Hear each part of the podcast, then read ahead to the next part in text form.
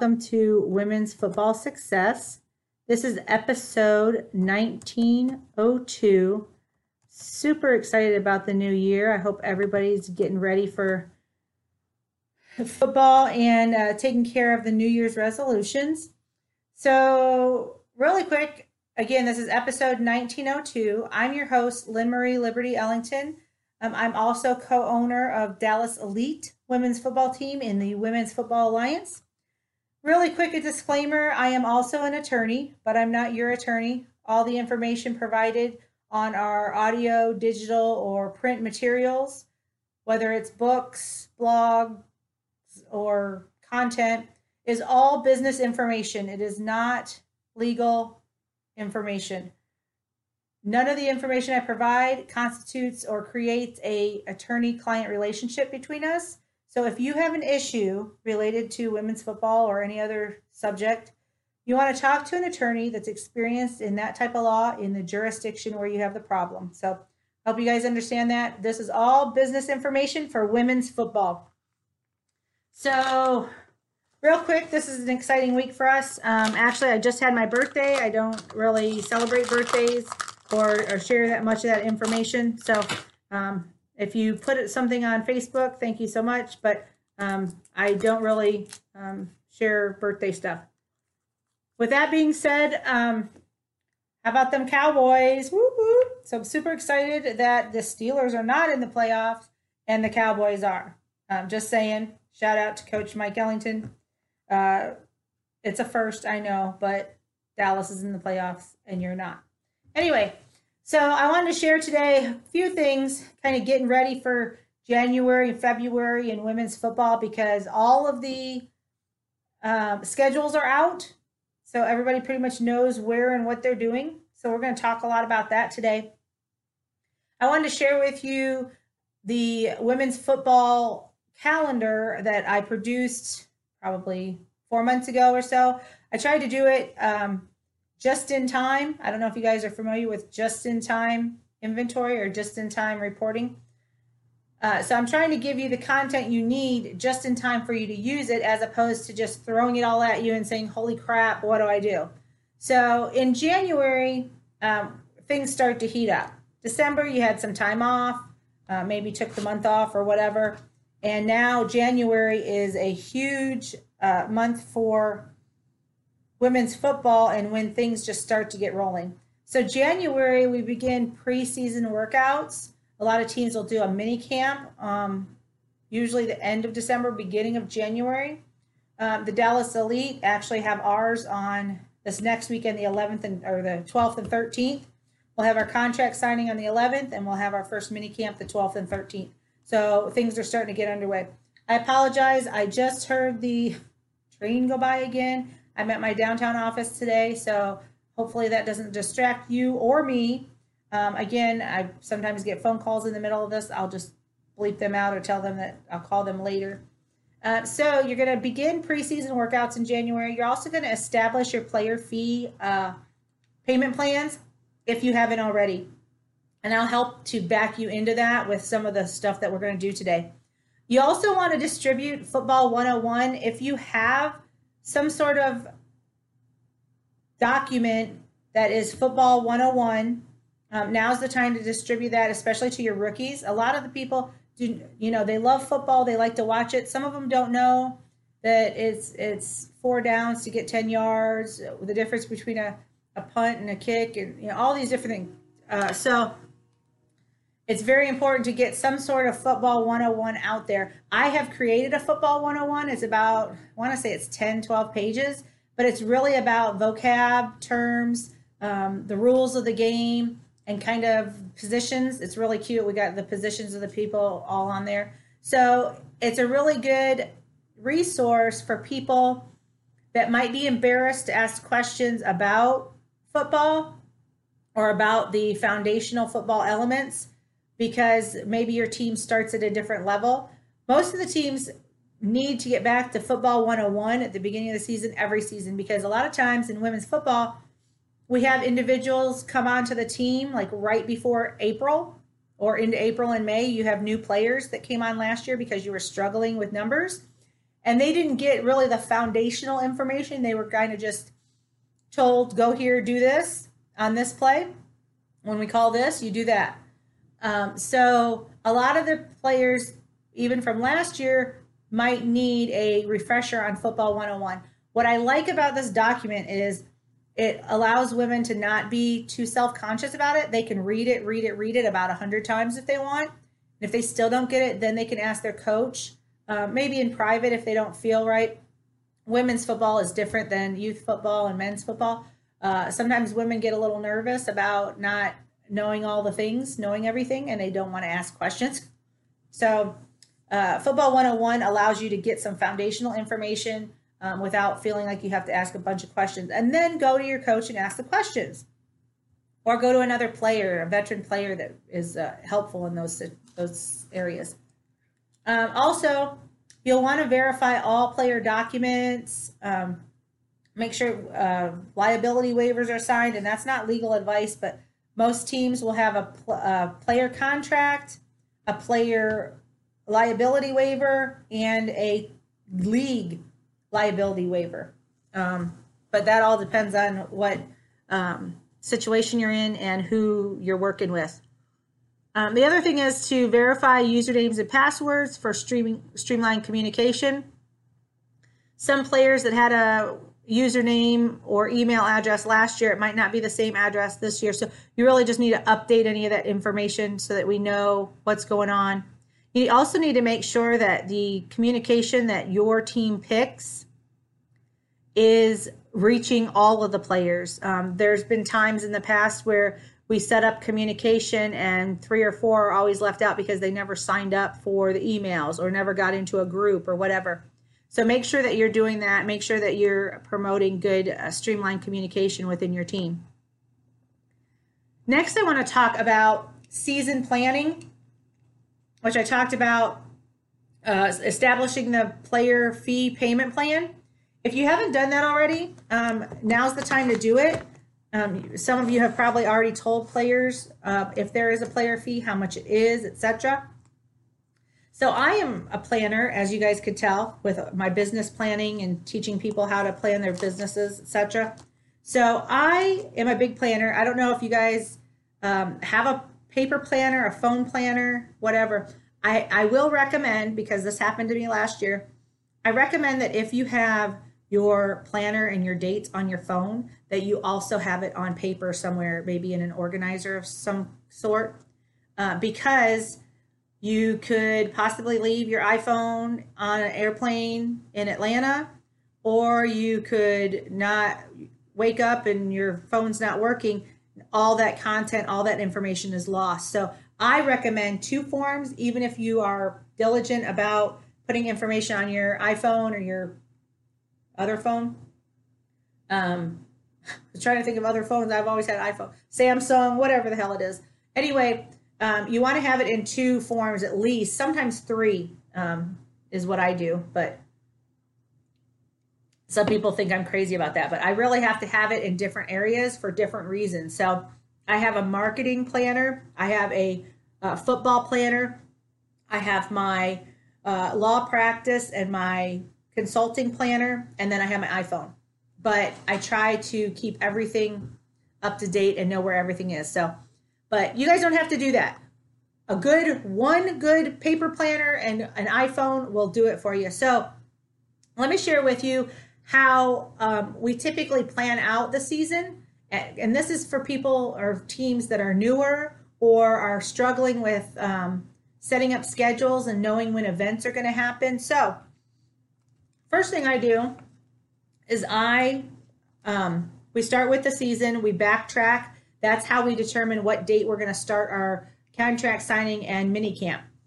Um, we chose this year because we would have done it this weekend. However, we already had a conflict in the schedule months ago, so we knew that we were going to have to do our contract signing and mini camp the second week of January. But Coach Mike always likes to start it uh, sooner rather than later, so we're doing the second week of January. So what I do is we actually go all the way to July 1st. July. We begin with July, I guess I should say. So we backtrack and I start with the championship. um, and then the bye week and the uh, third round playoffs, and then the bye before that, and then I go back into June. Okay, so I'm just mapping out my basic calendar at first, um, and I'm going to share with you because you guys all know the schedule. Um, the dates that we go different places. So we do, then I go to playoffs round two, the bye week, and I'm going backwards, guys, to playoff round one at Houston Energy, home versus Kansas City. Um, and then we have a bye week, and then we're at Austin, at Arlington, home versus Enter- Energy. And again, I don't want to confuse you, but I'm going backwards. So now I'm into April. And I'm on April 27th, home against Austin, April 20th at Houston Power, and April 13th, home versus Camo. That's a new team down by Austin. Used to be the Yellow Jackets, I guess. Um, and then we have a bye week the first week. So I plan all that out. And then, of course, I get our mini camp in here. So I have these months, uh, February and March, where it's basically practices every week. Uh, we do three practices a week. We have some requirements for our team, which I can share with anybody that wants to hear them. Um, we try to create kind of a standard, unified way of doing things. So the players know where they're at, the coaches know where they stand, and everybody knows what's supposed to happen. So, what I do is so, for example, if you're creating a player payment plan, right? and your goal is to have them all paid by April 1st, um, then you can backtrack into that and set up some sort of payment plan um, that accommodates your players. Now, what we've done is we've already started our payment plan. Um, our players have started doing stuff in um, late October, early November, um, doing their payment plan so that they can have things taken care of by April and there's no questioning there's no uh, people getting upset because people haven't paid their player fee etc so that's all good. The other thing that you need to put in here is your fundraisers. Um, any raffles that you're doing any parties that you're doing any events that you're going to. Now i always suggest that um, teams be a little conservative on this. And the reason i say that is events will come up later on too. So having 17 events or parties or fundraisers all together, 17 of them, can be a little overwhelming. If you can really concentrate on five, six, seven, eight different things, including parties, events, fundraisers, etc., community involvement, then you can really I I really get more bang for my buck because I'm not asking players to go run around in circles every week but I mean, it's it's all up to the team and how much, uh, how many different events they're having and what kind of fundraisers they're doing um, to be able to create that. Um, so, what we do next is back out to the player payment plan um, and map that out of when they're supposed to pay for what um, and how long a, a leeway they have on that. The other thing that we want to do is focus on not having too many fundraisers back to back throughout the season and not having too many events all in one month. So, for example, I just want to share like in January, I put a little bit about this out there. Um, if you're going to do a fundraiser, you might not want to do a party. Or if you're going to do a, a community involvement event, then the fundraiser might want to stop before the community involvement event or start afterwards you just don't want to overwhelm everybody and have so much going on that they're not sure what direction to go or who they're supposed to pay or what payment plan they're on, etc. Um, so that helps to keep things kind of smooth running. Now, of course, you can have in February, you can actually use the holidays that are coming up to um, promote those things. Um, Valentine's Day, St. Patrick's Day, I'm not sure what's in April uh, April Fools or spring break, whatever. Uh, May, Mother's Day, a lot of people try to do, or they'll do Memorial Day for veterans. There's a variety of different things. Um, the other thing that I also do for planning is we determine after what game do we need to decide whether we are doing postseason fundraisers and events. So, determine depending on how you are progressing throughout the year, you have to kind of evaluate, oh wow, we've won our first 4 games. We're going into our fifth game. Is it time to start fundraising for a playoff? Yes. It's never too early. The trick is is that people don't want to fundraise for a playoff game and then you don't go to a playoff game. Does that make sense? So that has to be a, a, different kind of fundraising in case you don't go to the playoff that you thought you were going to go to. So I have a hard time kind of, a lot of people title it postseason travel or uh, get me to the finals or get me to the championship uh, funding. Um, it's really important that you word that correctly so that um, somebody can't come back and say, wait, we put that in for postseason travel and you guys aren't traveling postseason. That makes sense? Okay. Anyway, so we go through, even in season, we go through different things and we find out, like, for example, um, in April, we have a bye week, the first week of play.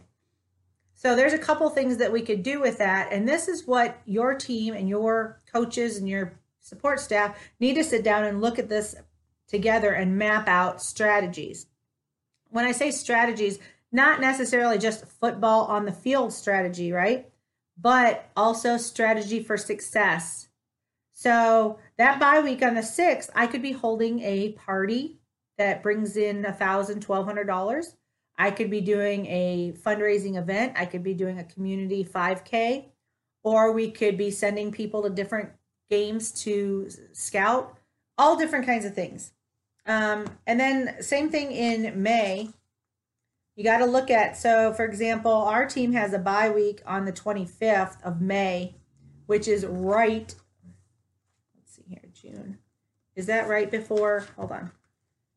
Okay, so we have a bye week May 25th and then we'll have two more games before the first round of the playoffs.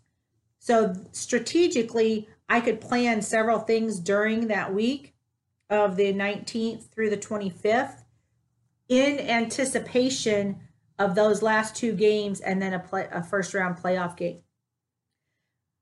I'm not telling you guys how to do this. I'm just giving you suggestions on what you can do during the season um, with a good plan. You can actually make a lot of things happen and not come to the end of the season and have issues with travel um, it's very important to make sure as far as funding is concerned. So let's talk about this real quick. So let's just talk about a basic team. We're not sure if we're going to the playoffs. We're not even worried about that yet. Okay. So we're over here in June. Hold on. I'm passing back and forth through my uh, through my organizer. Anyway, so in June, playoff round one is the 15th. So all of our games are going to be done before the 9th of June. Ideally, the goal, right, our first basic main goal is to have zero forfeits from all teams throughout the WFA. What you need to do is take your funding, whatever your funding is from player fees, whatever your funding is from sponsorships, and you need to spread that out over the whole season.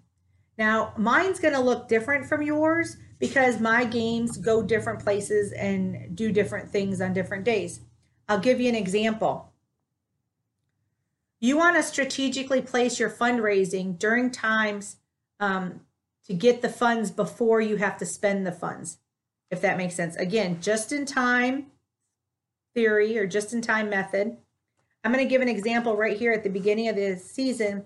April 6th is a bye week. Okay. So I could use that week as an extra week of fundraising because I know I'm going to be at home on the 13th and I have to make sure that I have my money for my stadium, money for my officials, my announcers. So each team's strategic plan on this is going to be different, but the idea is to make sure that you know that you're going to have the money for your home game a week at least or two weeks before that home game. Now, if you're struggling on funds, you want that's this is what I'm talking about. If you guys are have a bunch of funds and you know everything's going to be smooth and great all season long, that's not who I'm talking to. I'm talking to those teams that are not sure how to budget this out. So, you want to make sure for a home game that you have your stadium fees, your announcer fees, anything you need to buy for a concession stand, any t-shirts or merch that you're making for the game, okay? Now, an away game, the next week, we have an away game to Houston. Now, for us, that's a travel. Um, now, this is where I tell people to hold up on the buses, okay? Hold up on the bus. I know that you think the buses are cool and it's awesome, but if you can get vans for 600 bucks instead of a bus for 6,000 or even 2,000, 3,000, save the money on that first trip, please, uh, because it may be a huge benefit for those teams that are struggling in June. Okay. So at Houston Power, so I need to make sure as an owner that I have enough money to pay for uh, either vans or gas money or hotels or whatever we decide to do and provide. I need to make sure that I have that money two weeks before I'm supposed to provide it. Okay. The next week again is a, a home game against Austin. I need again the stadium money and the announcers fees, the referees fees, all that stuff. So as a, a team, you should be putting a number next to these. Okay, the home game plus the officials, that's going to cost me $2,000. And then the away game to Houston Power, that's only going to cost me $700. And then the next home game is another 2000 so that you can actually create your budget here or estimate your budget just on games. That doesn't include practice fields and um, what do we call it? Um, a scrimmage going down to another place or meeting another team in a location for a scrimmage. That's not including all this stuff. Okay. So if you don't think you're going to have the funds to do this, don't go traveling and spending $3,000 to do a scrimmage. Save your money so that you can actually get through the season. Okay, so I'm going to move on to May just to kind of give you an idea of how we do this. You guys should be doing this now so that you know how much, you know, we did a basic budget months ago. I, I sent out a basic and an intermediate budget for teams that are at a certain budget level.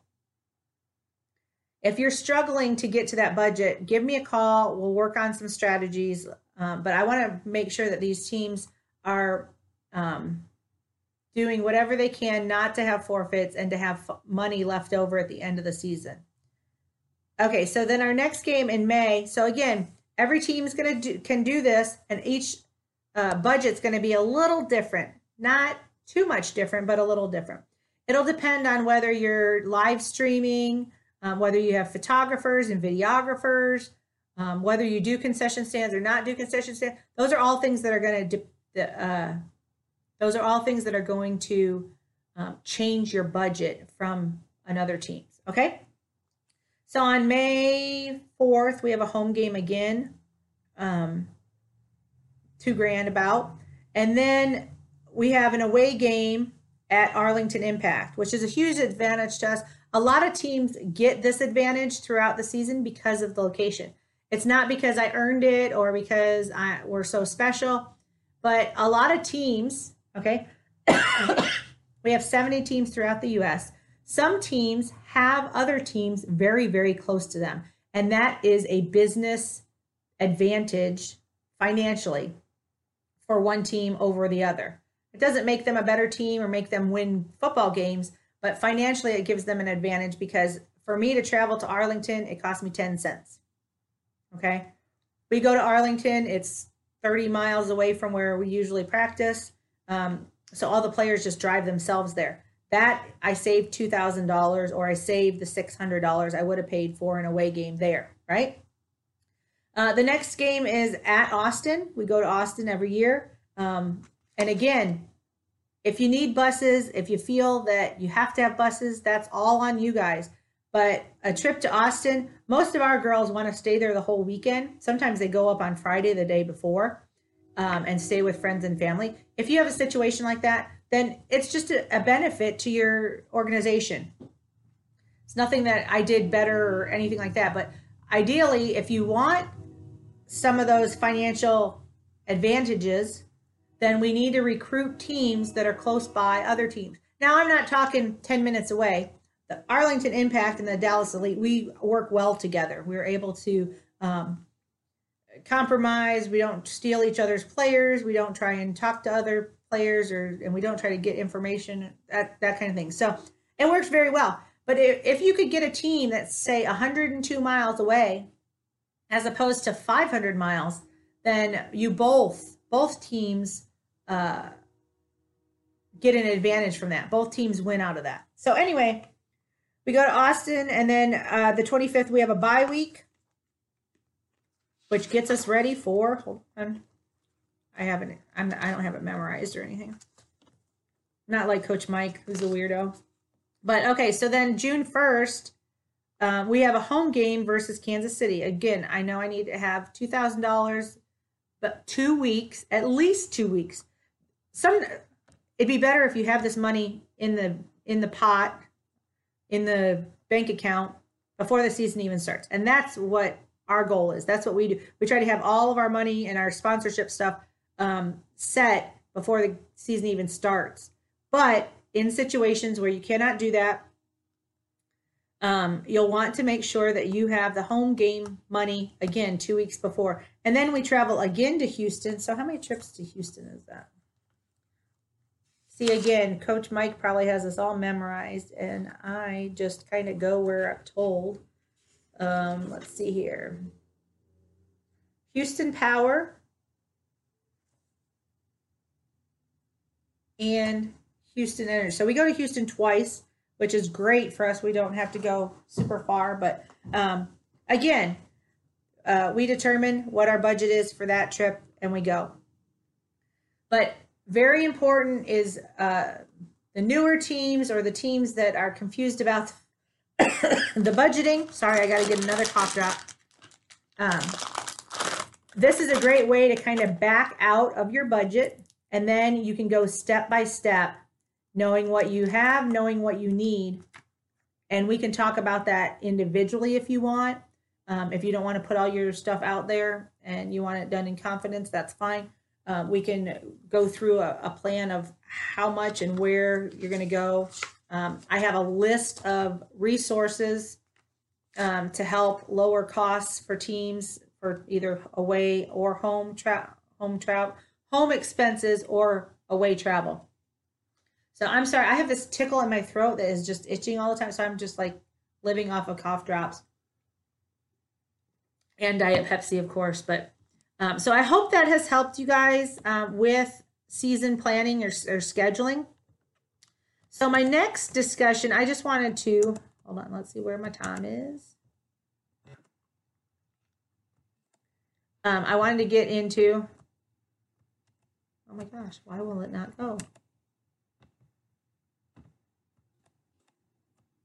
There we go. Okay. So we're doing good on time. I'm sitting at about 30 minutes. So, what I wanted to talk about is um, the next topic legitimizing women's football. And what that means is really getting women's football to a place where it can be taken seriously on a national level. So, let's talk about women's football where we've been and where we can go. Okay. Women's football has a long, long, long history. Um, one of the best sources in women's football for the history of the sport or the industry is the owner of the Toledo Reign. She's kept an extensive historical accounting of the sport. And I shared that a long time ago when we had um, a women's football kind of a, it was like an online magazine. We shared the history of women's football, and she had it laid out there like dates and times and scores of all the games and everything. So um, the blue bonnets uh, way back in the day, um, which is super fun to, you know, see that women's football is coming along. Um, I will tell you that in the 50s and 60s, there was the same amount of teams then than there are now. So, in that perspective, um, the growth of women's football is struggling. Um, however, if you look at it from over the last three, four years, it some things are growing and some things are not. Um, the people interested in having a team and playing on a team has grown. The people interested in watching the games has not. So, fan base and uh, people in the stands has decreased over the last five years for for teams, and that's unfortunate. What we need to do is fix that problem in women's football. But um, we need to start with understanding the history of women's football and how it was very successful then, um, but it just didn't take off the way it should have. And I don't know, I'm not privy to those uh, reasons why it didn't take off at that time. I just know that um, women's football was the new thing um, several years ago 30 40 50 years ago um, but it just for some reason didn't take off so at some point in the history of women's football um, they did like quarters would be played during halftime shows um, for major nfl games and then sometimes right afterwards um, i know that we have a team knoxville lightning i think are playing the thunder um, in a game. It's a game after a game. So there's going to be an NFL game, and then the Knoxville Lightning play the Thunder right afterwards. So that's that's something that happened years ago, and it's great that it's kind of reappearing. Um, I think that there's a big presence, a big push for women e- women's equality and, and recognizing women in sports. So that that really is going to help elevate that.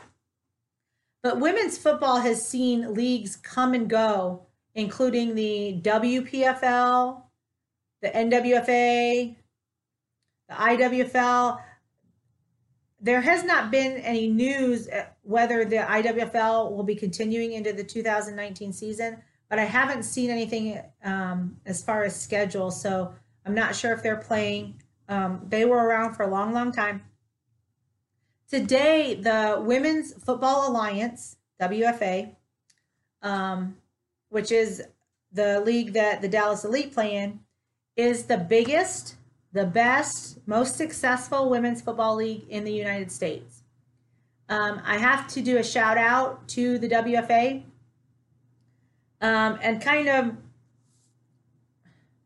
not defend um, because I don't think they need to be defended, but I think that a lot of people need to understand that within the industry of women's football and the, the comment boards and all that kind of stuff, so many people have great ideas in theory that they feel will work in women's football. And I, I'm not knocking anybody's else's theories, um, but what needs to happen is that you need to take that theory and you need to poke holes. You need to bounce ideas off that theory and see if it is feasible. Now, if you don't understand what I'm talking about, that's fine. Just, you know, you can mute me or whatever. But the idea is, is that everybody has all these wonderful ideas that they think are the best for women's football. Sometimes those ideas have already been implemented and have been found to be failures, and that's why the, the leagues don't use them anymore. Um, sometimes leagues will find ideas, they'll implement them um, because they feel like maybe somebody has a strong argument about certain things. Um, for example, I'll give you an example. Um, we never used to have tiers in the WFA, um, but there was a lot of complaints about not having a tier system in the in women's football, and it's a catch twenty two, really. Personally, I feel because while the it seems good in theory, it's not practical in real life. And the reason I say that is the reason that you have tiers is because of different levels of competition. Um, the reason you don't have tiers is because everybody is still playing all the teams because of the cost and expense of playing teams just in your tier if teams just play in their tier, the cost of traveling to just tier one teams or just tier two teams would be exponential. It would be just outrageous for teams, and they wouldn't be able to um, continue season to season. So while the tier system seems really cool and neat and necessary, and it kind of uh, went to those people that thought that a tier system was good, the tier system is an example of something that seems really cool and, and the great idea, but it's really obsolete. It really does not mean anything because you're still having to play tier two and tier three teams. On the opposite side of that, instead of doing a tier system, you could always take the time to get those teams up to par from t- tier three to tier two to tier one and have this growth within the within the league. Now, I'm again, I'm not trying to give any suggestions here. I'm trying to show examples of situations where people have made requests or offered opinions, and those opinions have been um, fixed or um, given some latitude and things have been implemented because of uh, concerns for tiers, etc. Um, so the Women's Football Alliance has addressed these things year after year. Each year they sit down, they come up with um, things that went well, things that went bad, things they want to change, um, and then additional things they want to implement. So I just I have a shout out to the Women's Football Alliance for um, recognizing that women's football is growing and that the teams need guidance and resources to help them. And me and my husband, as team uh, development, director of team development, um, we are trying to help teams um, get and gain the knowledge that they want. They don't have to. They don't have to take any advice, um, but we are here at, to guide people in understanding women's football and that it can be successful, it can be profitable, it can make a change in the life of women on their teams. So, with that being said, the Women's Football Alliance is continuing to grow, um, constantly improving and updating. So, shout out to Lisa King, shout out to Win um, with the Denver Broncos. She's really doing a great job um, strengthening her team and expanding stuff. Um, and there's several owners throughout the WFA that have been in women's football for decade or plus, decade or more. Um, so if you're looking for any opportunities within women's football, whether it be to play or to own a team or to be a support staff or coach, um, you'll want to go to WFAProFootball.com and check out any teams in your area. But with over 70 teams throughout the U.S., the WFA is leading women's football. In the past, women's football has been plagued by the creation of new new leagues or the splitting of teams, and um, this all goes back to legitimizing women's football. We have to be serious about our industry to have it move forward. So I see a lot of the fan comments on the Facebook pages that um, support women's football. Um, fans comment on the idea that one all encompassing league, um, the idea of that, but they fail to realize that the issues in women's football are not new. Um, some would say that dysfunction within women's football is caused by superficial problems or power struggles or petty issues as an industry, it is important to realize that where women's football has been, so you have to realize where women's football's been to understand where we can go. Um, many comments offer we are all in women's football for the same reason. I'm going to tell you that's not true. I'll tell you why in a minute. Um, other comments that I see are why can't teams just get along? or everyone deserves the opportunity in women's football. Um, first, I'd like to address the idea that we are all in women's football for the same reason. I have to disagree with those that feel this way, and you would understand um, more of why this is if you looked into the history of women's football, took the time to um, connect with all parties involved, ask questions, and be an educated, knowledgeable person in the industry of women's football. Um, there is a divide in women's football. There, there's no doubt about it. Um, there are elements that teams do not want to talk about. Um, nobody, everybody kind of wants to hide things under the rug and and keep things quiet. But eventually, those things are going to come back to bite us, especially if women's football grows on a national level. So I'm afraid that until the ideals of the teams become similar, the divide will continue. Um, I hope it doesn't stay that way um, because I've always been a proponent of unifying women's football. But a lot of people that are making the comments that women's football should be unified um, have not been a part of the things that have divided women's football and maybe would have a, a different perspective if they had the information and knowledge that they do about women's football. In order to increase sponsorships and gain actual national exposure on a true level, the teams of the league must embrace the idea of building and branding with longevity in mind. Okay? I'm going to say that one more time because I think it's very important. In order to increase revenues, sponsorships, and true national exposure on a real level, the teams of the league must embrace the idea of building and branding with longevity in mind. Okay, so sponsors need to see and get a return on their investment to continue relationships with the teams. If they do not see a reason to invest in the team year to year, then we are not building a foundation we need to grow and expand in the years to come.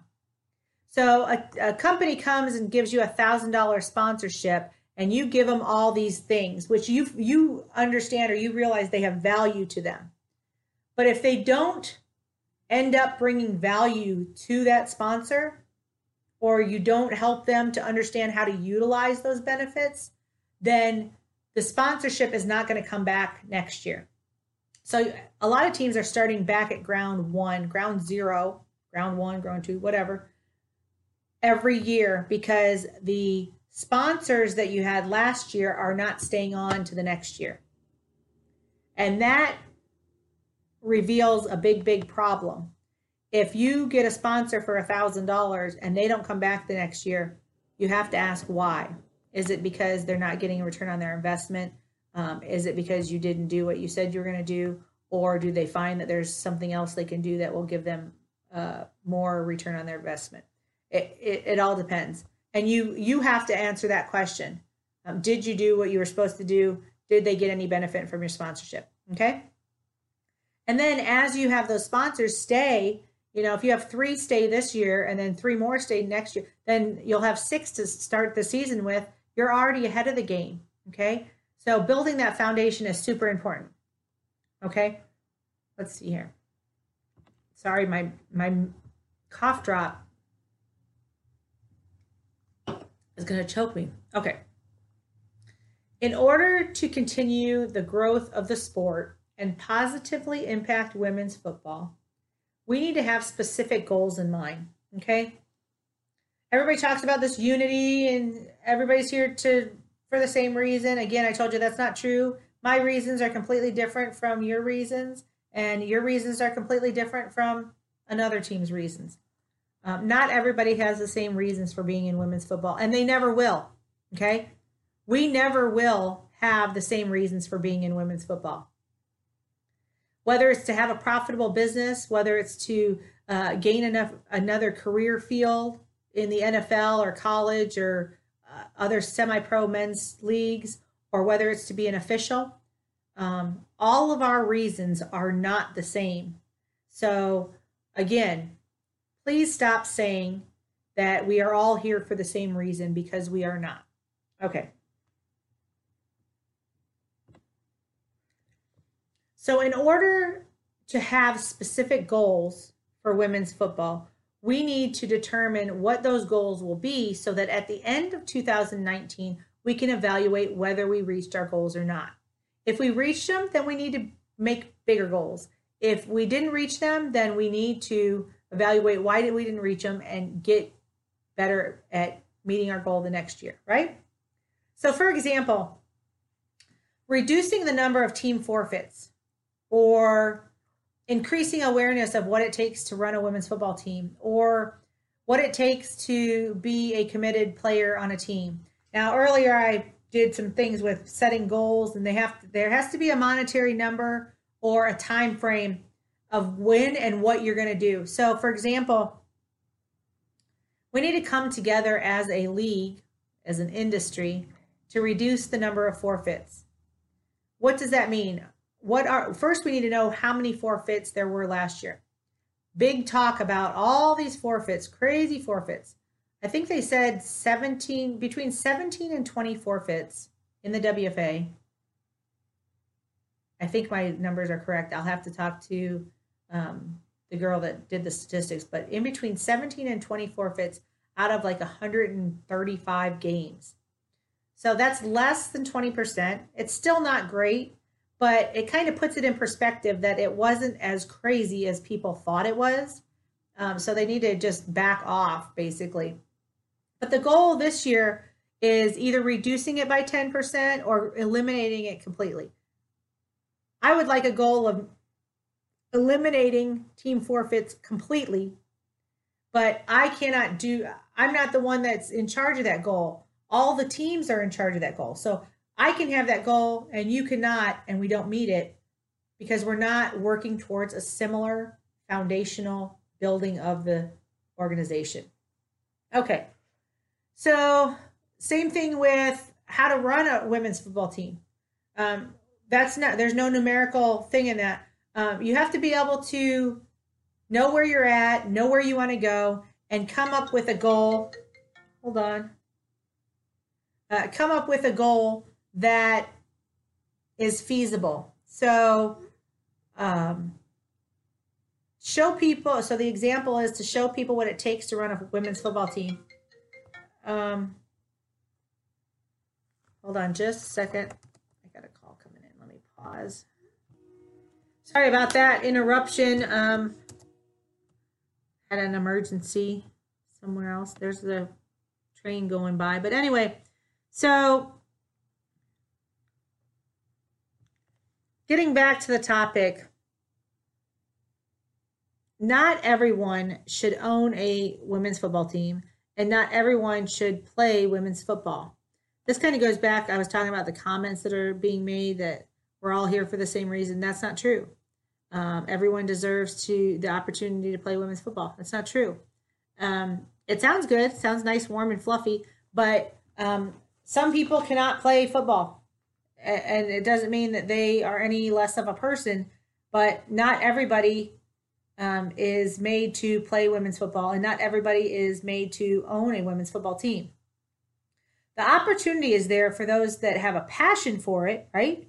But it is not a right, and no one has a duty to give someone a place on a team if they are not representative of their team. So, all the comments, I, I, I see these comments and they sound so ridiculous because we are not here for the same reasons. We should not all get an opportunity to play football. Not everybody can play, not everybody will play. Um, but women's football is an industry um, with opportunity. Women's football has the ability to be great. Uh, the people that are still fighting for women's football year after year know that women's football can be a huge opportunity. Women's football can lead to career opportunities, coaching opportunities, uh, operational staff in the college level or NFL level or men's semi pro or arena, whatever. But it can lead to different opportunities within women's football and beyond. So, what I'm going to do here in this next couple weeks, I'm putting together it's a three part series where I talk about legitimizing women's football which is basically taking it seriously. Let's take women's football seriously. And what do we need to do to do that?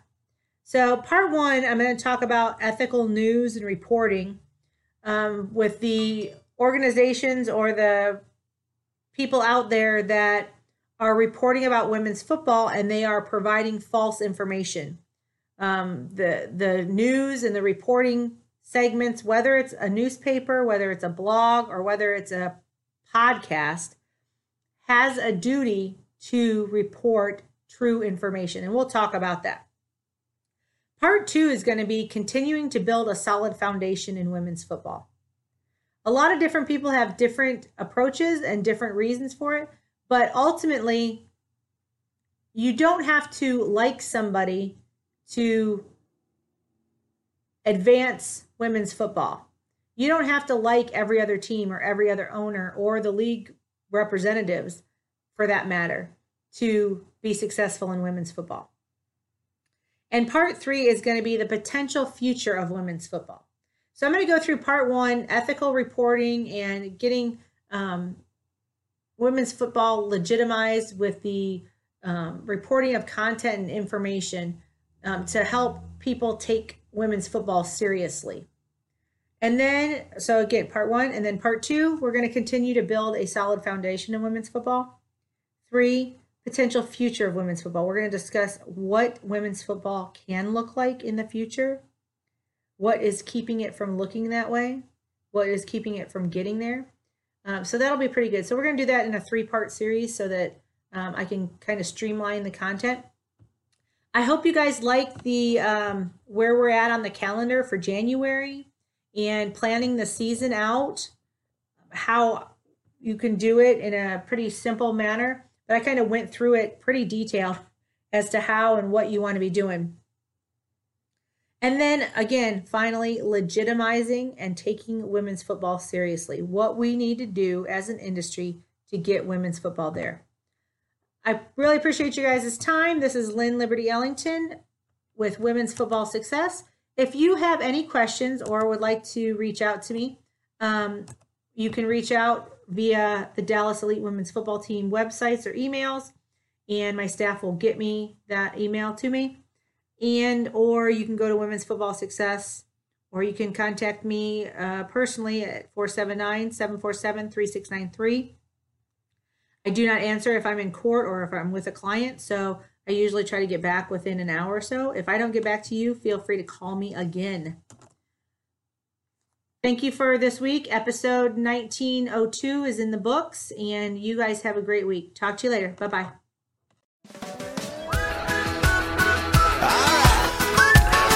You on a